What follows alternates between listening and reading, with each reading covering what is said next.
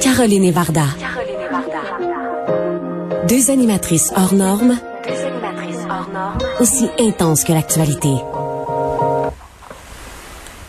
Varda, euh, le premier ministre du Québec a annoncé que euh, le passeport vaccinal euh, viendrait finalement en vigueur bientôt dans les lieux publics. On en saura un petit peu plus dans les prochains jours. On va en parler avec le virologue et, et, professeur pardon des sciences biologiques de l'UCAM, Benoît Barbeau. bonjour, Monsieur Barbeau.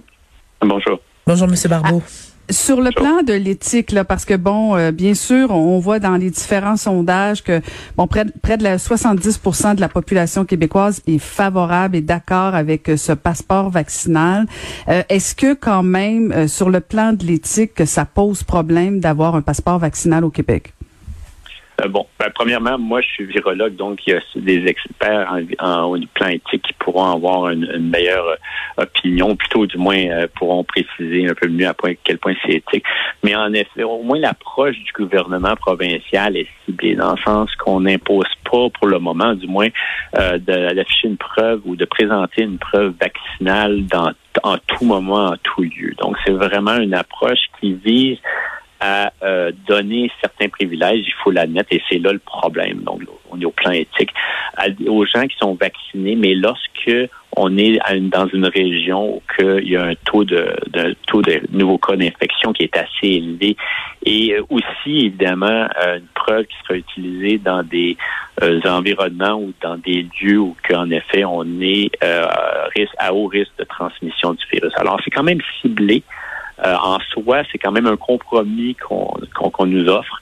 Et puis, ça fait en sorte que euh, il y aura certains privilèges, mais que ces privilèges-là sont accordés uniquement dans un, des contextes bien particuliers. Est-ce que selon vous, ce, ce, ce passeport vaccinal-là va encourager, pour ne pas dire forcer, euh, les gens qui seraient résistants au vaccin de dire, ben là, si ça manque des privilèges, peut-être que je vais me rendre euh, à, l'argument d'avoir finalement mon vaccin? C'est un, bon point et encore là, on, peut vraiment le prévoir en France. Donc, il y a eu quand même un mouvement, mouvement assez fort au niveau des jeunes qui ont été faire vacciner. Encore là, l'obligation de la preuve vaccinale est quand même un peu plus est imposée de façon différente et un peu plus la, niveau large que nous ici. Euh, il pourra en effet avoir certains jeunes, plus particulièrement étant donné que les, les lieux où qu'on on nécessitera d'avoir une preuve vaccinale sont les euh, sont les lieux qui sont fréquentés par les jeunes adultes. On peut penser au gym, mais aussi les bars et ainsi de suite. Alors, il y aura possiblement une une, instant, euh, une, une, une certaine engouement là niveau des jeunes pour se faire vacciner. Ça demeure encore euh, questionnable. Vous savez, les, les, la raison pourquoi que certains hésitent, eh bien, c'est surtout au niveau de la sécurité de ces vaccins, puis il y a d'autres raisons. Alors, ça reste à voir. C'est quand même, comme je l'ai mentionné, une approche très ciblée. Alors, je ne sais pas si vraiment l'ensemble des Québécois de cette tranche d'âge-là, les jeunes adultes et les autres aussi, auront tendance à être plus poussés à se faire vacciner, comme je dis, étant donné la forme actuelle qu'on connaît de, ce, cette, de, cette, euh, de cette réforme, ou pas cette réforme, pardon, de cette mesure qui serait imposée par l'utilisation d'une preuve vaccinale. on a encore, mm-hmm. on doit attendre en premier lieu qu'est-ce que euh, les informations que nous donnera euh, Monsieur Dubé pour savoir un peu mieux à quoi le tout, euh, quelles seront les, les règles et la façon que le, cette preuve vaccinale sera utilisée, quelles sont les mesures, mais n'empêche qu'il est certain qu'on envisage que ça devrait être plus ciblé qu'en d'autres endroits. Et c'est pour ça que je ne suis pas sûr qu'il y aura un, un gros mouvement là, vers les centres vaccinales, de vaccination plutôt pour les mm-hmm. personnes qui sont encore résistantes. Parce qu'on peut comprendre quelqu'un à la limite qui décide de pas se faire vacciner puis euh, qui s'isole dans sa maison puis qui voit plus jamais personne, on peut pas lui en vouloir. Mais quelqu'un qui décide euh, de se promener, euh, d'aller dans des restaurants ou même de voyager, qui, qui refuserait encore ce vaccin, c'est là où je pense que tout le monde se pose des questions. Je veux dire, ça existe déjà des vaccins pour aller dans certains pays, puis il y a jamais personne qui a crié au scandale. Pourquoi quand on parle d'un vaccin pour l'Inde l'intérieur d'un pays, ça pose problème? Ben, d'une certaine façon, c'est sûr qu'il y en a qui resteront toujours résistants dans l'utilisation du vaccin.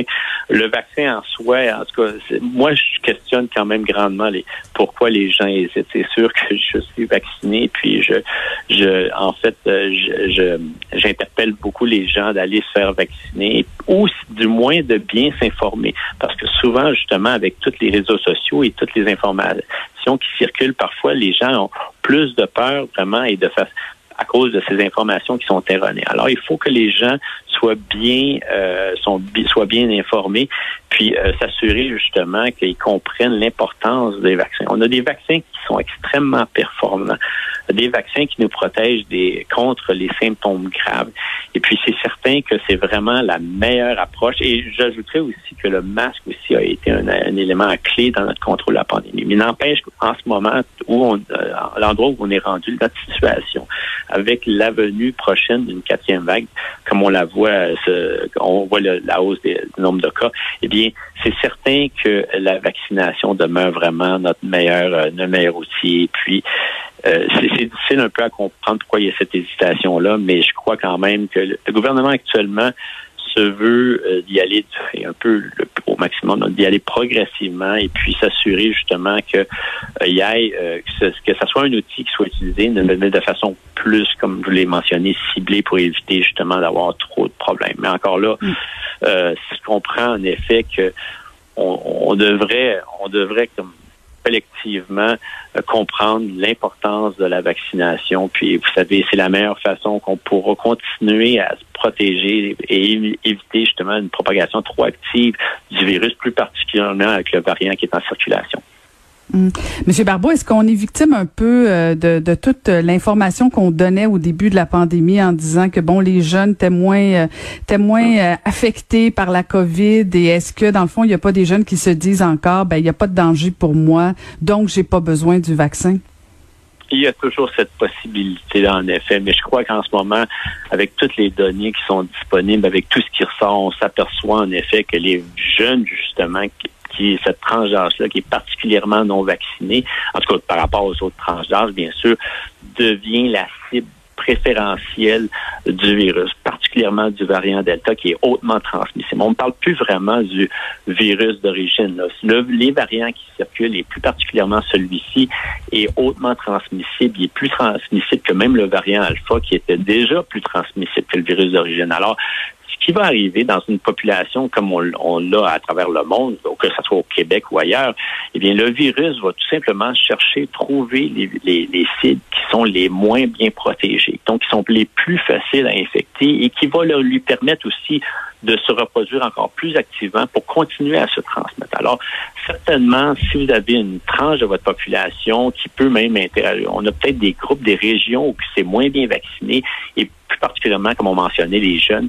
Donc, c'est certain que le virus, le variant, va sûrement être beaucoup plus présent et infecter les jeunes et faire en sorte que ceux-ci qui à l'époque, on voyait justement qu'il y avait moins de susceptibilité à développer des symptômes graves, pourraient justement se retrouver à l'hôpital puis avec des symptômes graves. Alors, en ce moment, c'est la tendance. Les données le montrent. Et puis, il faut vraiment que les jeunes adultes, plus particulièrement, soient conscients de l'importance de la vaccination pour eux, bien qu'ils se trouvent, comme vous mentionnez, un peu invincibles, puis qu'ils considèrent qu'au début de la pandémie, vraiment, ça ne les affectait pas. Mais ça va non seulement les affecter, mais s'ils sont vraiment à la base et les et on pourrait dire les porteurs du variant, eh bien, ça pourrait aussi faire en sorte que l'ensemble du Québec pourrait être, il y ait plus de, au cas, de nombre de cas d'infection, puis ça va toucher d'une certaine façon ceux qui vont être vaccinés à moins de niveau. Mais il faut vraiment être non seulement devant la campagne vaccinale actuelle, être proactif pour aller chercher une couverture vaccinale maximale, mais également s'assurer devant la quatrième vague de minimiser les nouveaux cas d'infection et plus particulièrement les non-vaccinés qui vont être probablement beaucoup plus sévèrement touchés par euh, cette quatrième vague. Souhaitons que votre message soit entendu. Euh, je rappelle, vous êtes virologue et professeur euh, des sciences biologiques de l'UQAM. Merci beaucoup, Monsieur Barbeau. Avec plaisir. Bonne fin d'après-midi.